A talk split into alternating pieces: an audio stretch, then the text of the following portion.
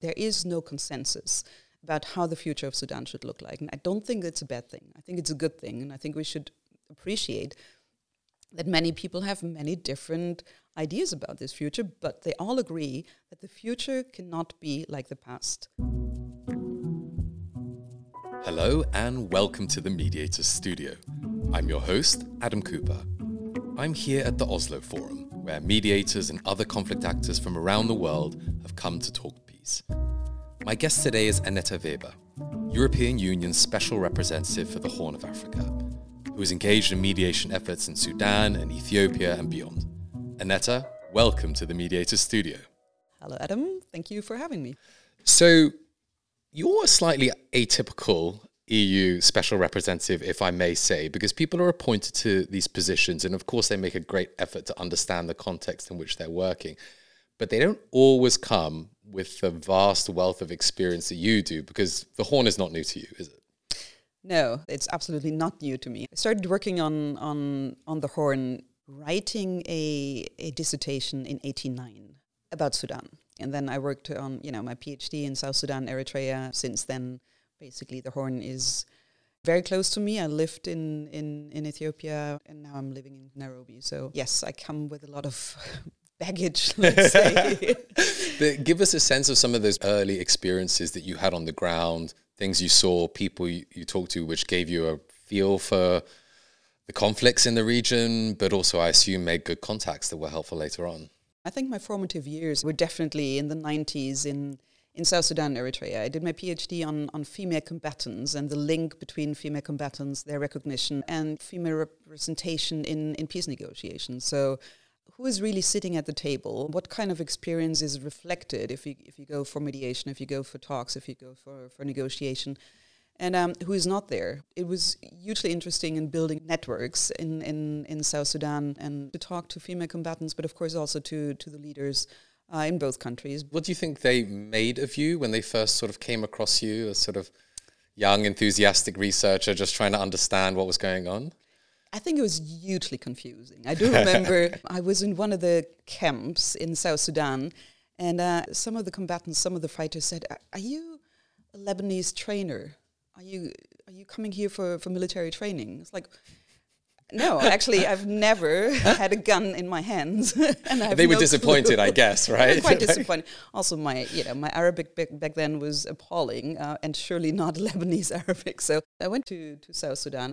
I got out of the plane. The first woman looked at me, and she's like, do you have a child? And I was like, no. And she's like, why are you coming here? I was like, what, what do you mean? I'm doing research. And she's like, this is really outrageous. You are leaving your home, and you don't leave a child behind for your family, and you just come here to be killed with us. This is really ridiculous. I want you to go home, leave a child there. It's like, well, you know, I'm, I'm not even planning to have children. It's like, we cannot work with you. People like you, you ha- they have no, they have no concept of responsibility. So I knew, okay, that's a, that's a challenging place. I better stay here. So, so yeah, and I stayed.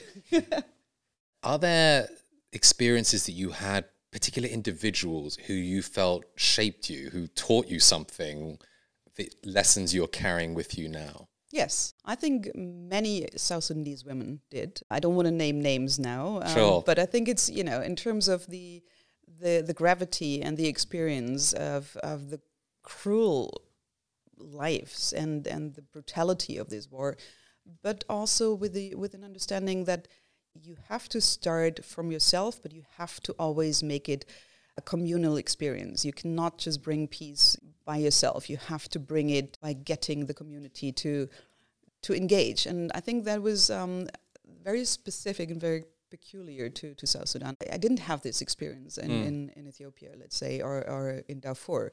And I think that was uh, that was quite, again, shaping. And I think, of course, you always meet mediators who who, who do great work. But to me, it's much more the the national mediators. It's the Sudanese who bring people together. It's the Ethiopians trying to talk to each other. Yeah. It's um, and if, I don't know, maybe if we can keep them anonymous to, to protect them a little bit, but is there someone from that, uh, yeah, the national side, whether it be in Ethiopia or Sudan, who you feel like that person is an inspiration. Absolutely. And, you know, I think um, specifically on Sudan, these and these people are still around. These people are still doing this work. So I know them when they were in their thirties and they now, you know, in their fifties, sixties. And they, it doesn't matter what kind of job they have as a day job, they continue being these basically full-time mediators. They invest all of their social time in trying to get people together, even if they, if they're not keen on the political position of people. But really having these social skills of unifying people to, to a specific purpose. And I think that is really hugely appreciative. Um, I'm very appreciative of, of this experience, especially in Sudan and South Sudan. Um, of course, you've had a huge experience in the region, but still as an outsider. So how, yes. how do you think you fit in? I think we can only do as much as supporting what is already there. That's really my lesson.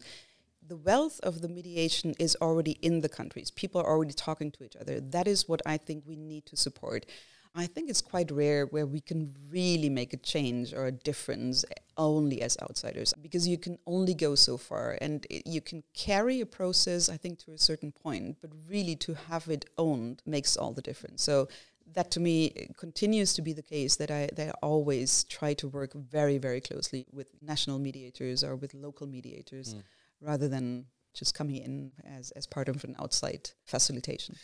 And then when you think about how you relate to those with a formal mediation mandate, and I'm thinking in, in the Ethiopian case of the African Union and the role that former Nigerian President Obasanjo plays in the process, what do you see the role of the E U is vis-a-vis those efforts?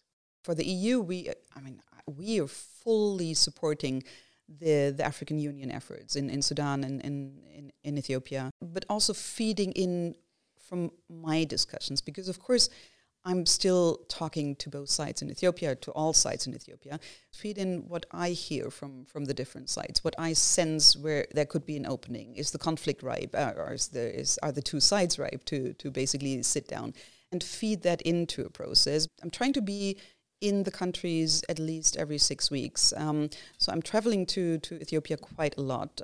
Being there, talking to as many people and having regular discussions, not just with Prime Minister Abiy and, and uh, Deputy Prime Minister, who is now leading the negotiations, but also with the other side. And I think that gives not just the, the feeling of where people are, but of course also an understanding of what can be maybe a point of engagement for, for the mediation. I was hoping you could give our listeners a sense of the incredible complexity of the situation in Ethiopia, and just as a facilitator, how you think about structuring negotiations when it, it is very much a multi-party situation.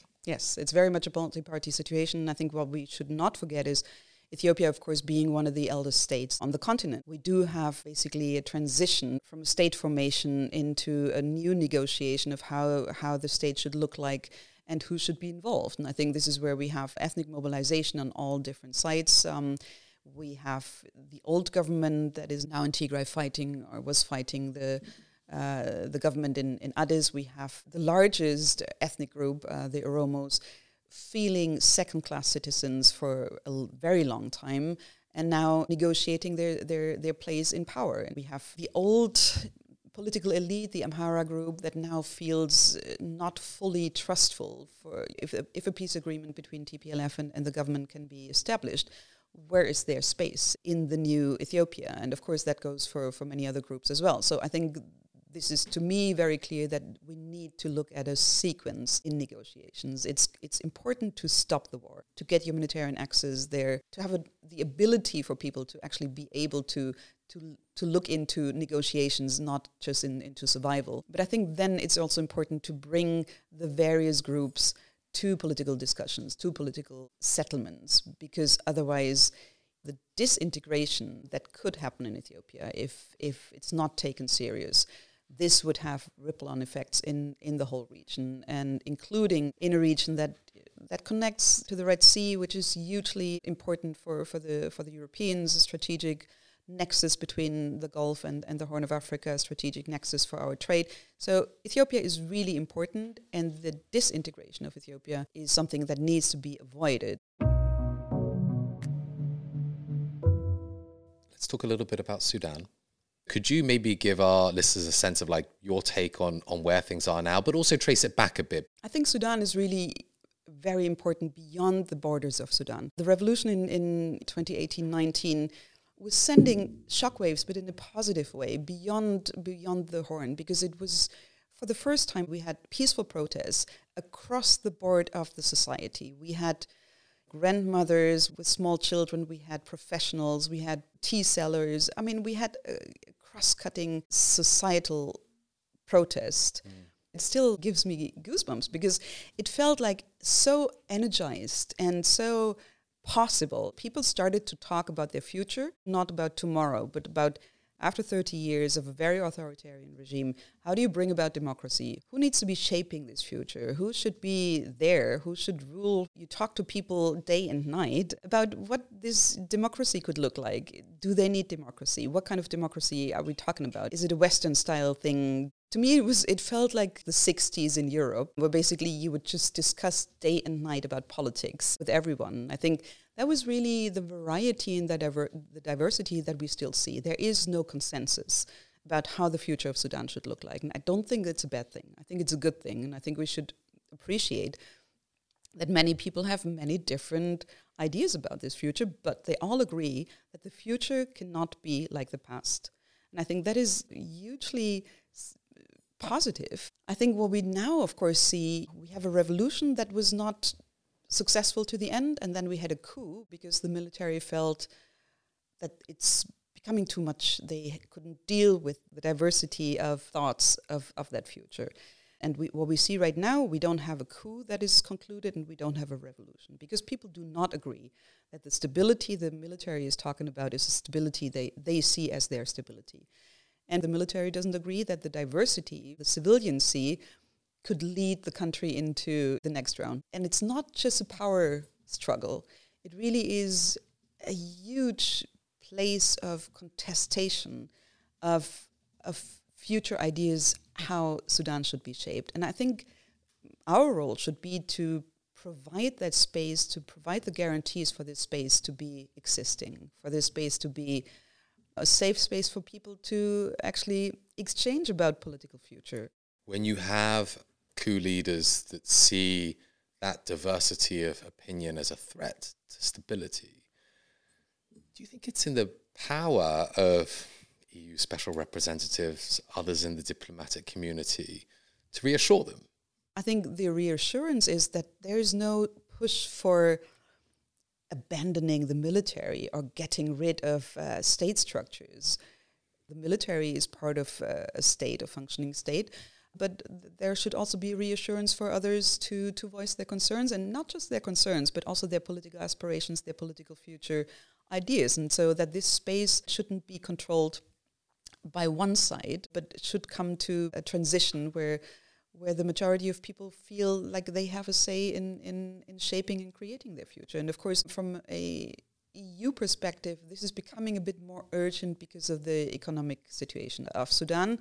Now, of course, triggered by, by the Russian war of aggression against Ukraine and the food crisis that we see looming. So we need a certain stability where we have the, the understanding that this is a representation of the, the people of Sudan, of their of their political aspirations, for us to re-engage also economically.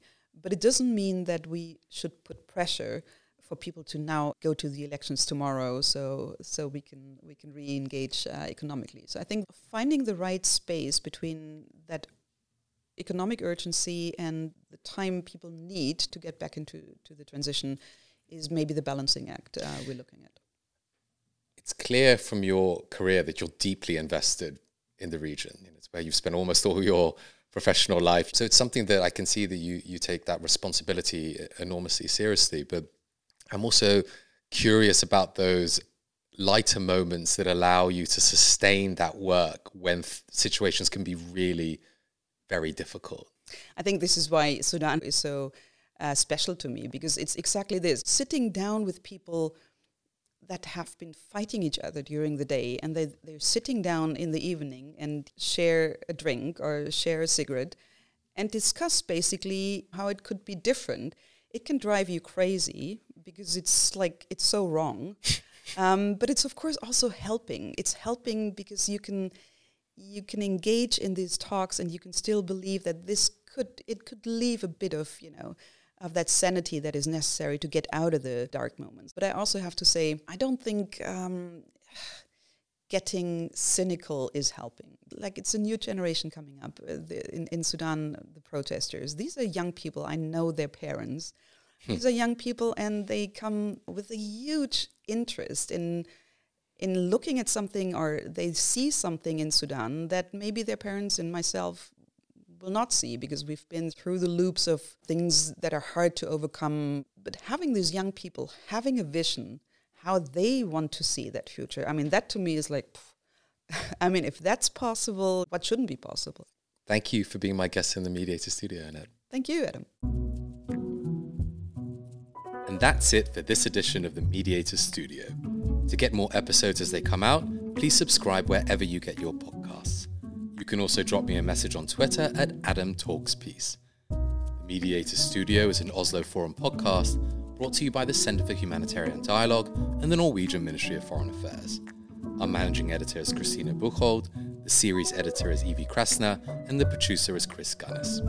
Big thanks also to the production teams in Geneva and Oslo. I hope you'll be with me for the next edition. Until then, this is Adam Cooper. Thanks for listening.